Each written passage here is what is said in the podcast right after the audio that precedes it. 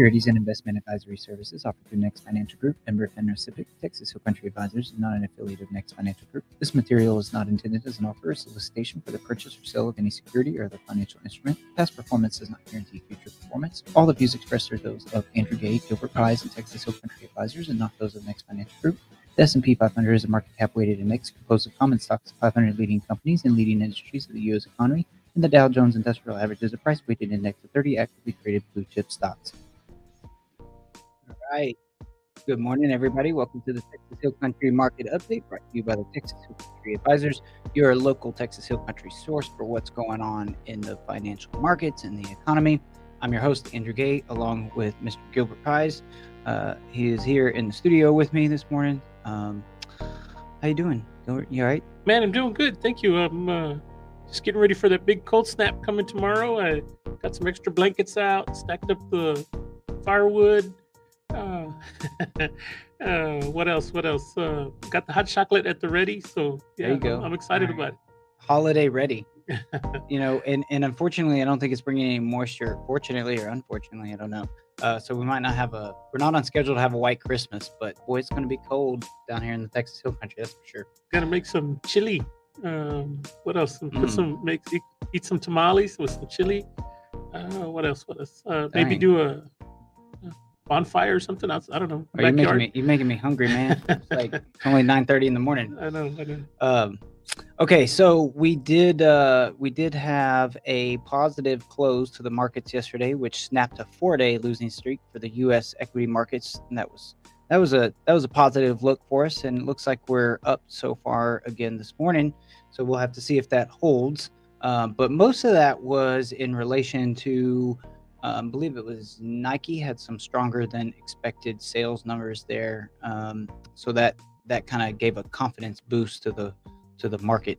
Um, maybe maybe alleviating just a little bit of the recession fears that were kind of um, on uh, you know that was on the gas pedal for the last several days. I mean that's kind of what was driving some of that. So um, we'll just have to see how that plays out through the end of the week. And of course, um, that may or may not change come Friday when we get those four pieces of key economic data that come out: personal spending, um, personal income, the durable goods orders and the Fed's favored metric of inflation, which is for the same, time period that we got the headline inflation number uh, last week. It's just this one includes some substitutes and is a little bit different. The Fed likes this one more, and it's called PCE. So that's the one. Those are four pieces of economic data slated, economic data slated for Friday. So um, markets just might be kind of floating around and maybe a little news sensitive, event sensitive until then. So we'll just have to see.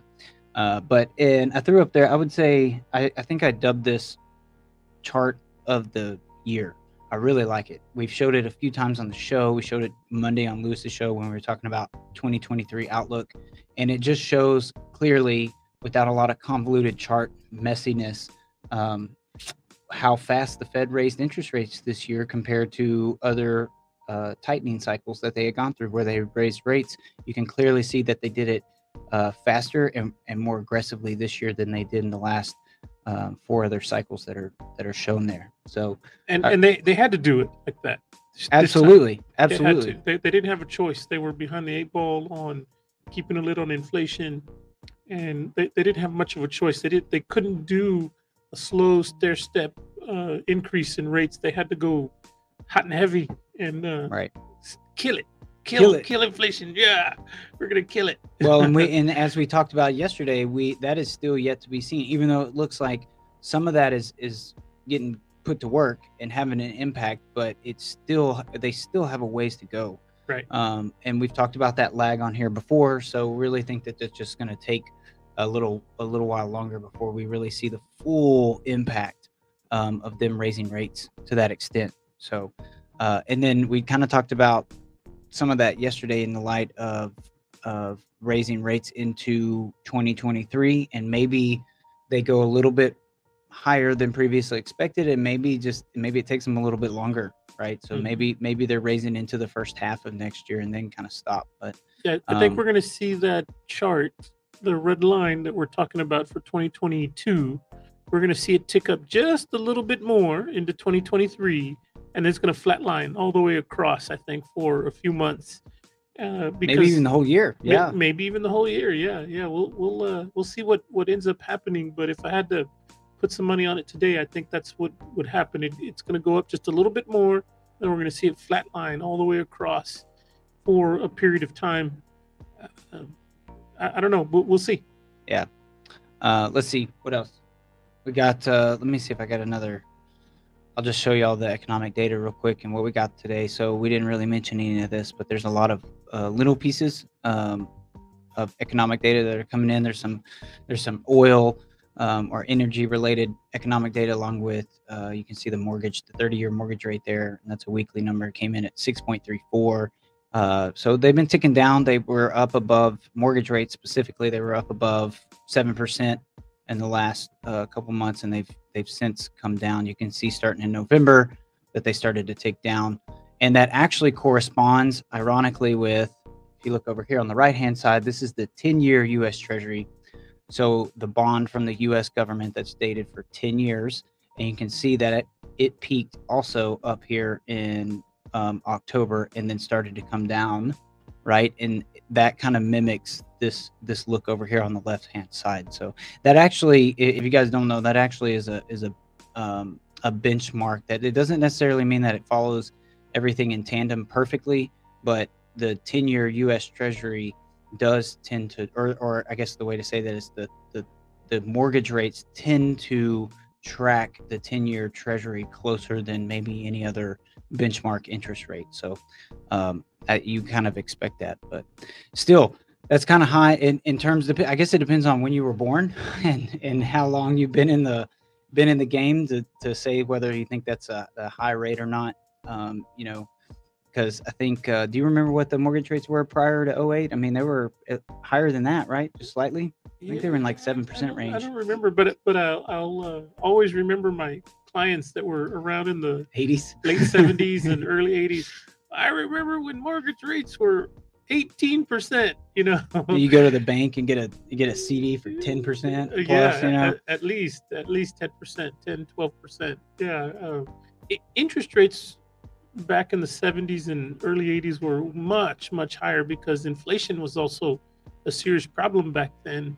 Uh, it hasn't been as much of a problem, you know, since the mid 80s, but it it uh, is rearing its ugly head again and and as much as we uh, would like to earn more on our savings and uh, CDs, you you have to remember that it's a double-edged sword because if you're a a, a mortgage, if you're in the market for a mortgage uh, or borrowing money, interest rates being that high, man, that's tough. It, it is really yeah. really tough. If you're a saver, it's great, but if you're a borrower, man, that's no that's no bueno. It's right. Bad. Really? Yeah, and if you look at, I had this on hand actually, but if you look at this, this is like the. Hey, you put that chart on my face. On your face, man. man. What's that? Um, uh, it's the inflation rate, and you can clearly see what Gilbert was just referencing. The chart actually looks better than my face. Yeah, right. yeah, right. What do you mean? Oh man, you hurt my feelings. Oh, no, I don't no. have any. Don't worry about it. No. yeah, that, well, that makes two of us. Um, we're just all objective about the data. Right? That's right. That's uh, right. But you can see in the middle of the chart there, the so the 70s would have been halfway between the 1960 mark and 1980. Obviously, you can see in the back half there that those two big spikes. Um, this is the inflation rate would have caused the Fed to at the time to raise rates, which is what dramatically, yep. yeah, like big yeah. time. And I think that was when Volcker was around, right? Yes, and yes, he Paul and Volcker he said, "You talk about killing inflation." He said, "We're gonna kill it. We're gonna kill it, kill it." And he was like, uh, "14 percent overnight, or whatever it was." I don't know if that yeah, was that, but yeah, it was a lot. It was, um, it was crazy bad. It, it, wasn't. It wasn't the uh, gradual increase that you can see here on some of those. Uh-uh. Um, I mean, it, it was it was sharp sharper than this chart that we're showing right here. Hell, Andrew, you weren't even born back nah, then. I know, man. Right? Um, I was, but I was still a little kid. I didn't. I didn't have any money. I didn't know yeah. nothing from nothing. But see that that that's another point too, and about why the Fed's been doing this. Where yeah, it's it's extremely so. Maybe you ask the question like, why didn't they just do it? You know, raise it to four percent overnight. Um, it's because they don't want to. They don't want to shock the markets or the economy and they also want to be what they're trying to do is is pull off this soft landing which means they don't want to overdo it because if they overdo it they can cause excess economic pain, if you will, is one way to say it, I guess, where maybe they could have avoided that if they went slow and steady, right? Right. Um, and and and unfortunately, like you, like you just mentioned, Gilbert, they couldn't do it as slow and steady as they did in maybe 16 through 16, 18 or um, 2004 through that 2006 because they were behind the eight ball so much, right? Um, so anyway, that's our little spill on that. Uh, let's see. What else? What else? I think uh, let me go back. I didn't finish this part. Let me go back here just real quick and kind of round this up. Um, Friday, I mentioned this earlier, but there's the top four, uh, the the three that are highlighted in red there: personal income, personal spending, durable goods orders. Those all come in before the market. And so does the PCE, which is a little further down there, um, year over year and month over month numbers. And then the core PCE, they're going to be watching that too. Um, that excludes obviously the volatile food and energy prices um, and what I think people are really going to be watching there is going to be the rents number and see if if rents really start to look like they're starting to starting to ease up some because um, I think it was the first half of this year or something is where a lot of the growth in rent um, price increase came from. So there, from from what I can gather and what other analysts are saying and, and stuff that I've read is that they're the rents are positioned for that price to kind of ease up and it's it's raising, maybe even come down some, and that would be fantastic for for inflation. Um, so yeah, and you can also see on the right hand side there that the markets are up this morning. We're still up so far. So uh, and then the yields are down. So we'll just we'll see how that plays out. Be cross nice your fingers to, and cross your legs that uh, the market holds up. it'd be nice. It'd be nice to continue um, positive trading sessions into the into the Christmas weekend. So. Yes, yes, it would be. I don't know if that that wouldn't really constitute the Santa Claus rally or not, but I actually heard the other day that it's technically the last five trading days of the year. Um, I thought that was so short, though. I don't know. I don't, the, I don't the know. last five trading days of the year will start on Friday. I was gonna say yeah, because uh, Monday is the holiday, right? Yeah, Monday's yeah. a holiday, yeah. and then yeah. yeah, so we're getting there. All right, well, you heard it here first. Uh, we're going to have a Santa Claus rally, and uh, if you've got any money sitting on the sidelines, you need to put it in the market today so we can get some. That's right. Positive news. and even if we don't, now's a good time to do that because I was just talking to some colleagues about year-end planning, and one of the questions that I was asked was, um, would us as financial advisors be a good source of information or um, advice to come to at the end of the year and say, Hey, I got this extra money. I need to know what to do with it. And I mean, what a perfect question. So, my answer to that was, Yeah, you have different people in different pockets of industry in the financial world that do different things. And a lot of them, everyone's biased to some extent, right? But if you go to one person, whether like a CPA, they're going to talk to you about tax end your strategy stuff. If you go to like maybe an insurance agent, they're going to talk to you about insurance stuff specifically, like whatever their specialty is in that in that particular space. But if you come to us, we actually have the ability to kind of be a little more broad and look at everything, including those um, pockets uh, uh, options for you for year end. So um, I gave her an example and said, you know, business owner comes to us and says, "Hey, I got this extra money. I had a really good year what do I need to do with it? We walk through the entire financial situation to see if there's debt that needs to be paid off and, and personal financial uh, uh, health and so on and so forth. But turns out maybe that business owner, if they're self employed, is eligible to do something like put that money to work in a retirement savings account that is not open to other people that aren't self employed. And, and that would allow that business owner to have a higher um, deduction amount for putting that money to work than just doing a traditional retirement savings account of some kind. So I thought that was a great example. Um, you know, and and so if you if you're out there and you have questions about year end planning, um, I think uh, you know being biased, financial advisors in general would be a great place to start um, to seek out some of that advice. But you know, I know two guys right here that are independent financial advisors and would love to talk to you about that if you have questions. So so yeah, keep us Hell in mind. yes, Andrew. Hell, Hell yes. Hell yes. okay, guys. Thank you so much uh, for your viewership and your participation. Uh, we will be back here tomorrow morning. We'll see you then. Y'all have a good rest of your Wednesday.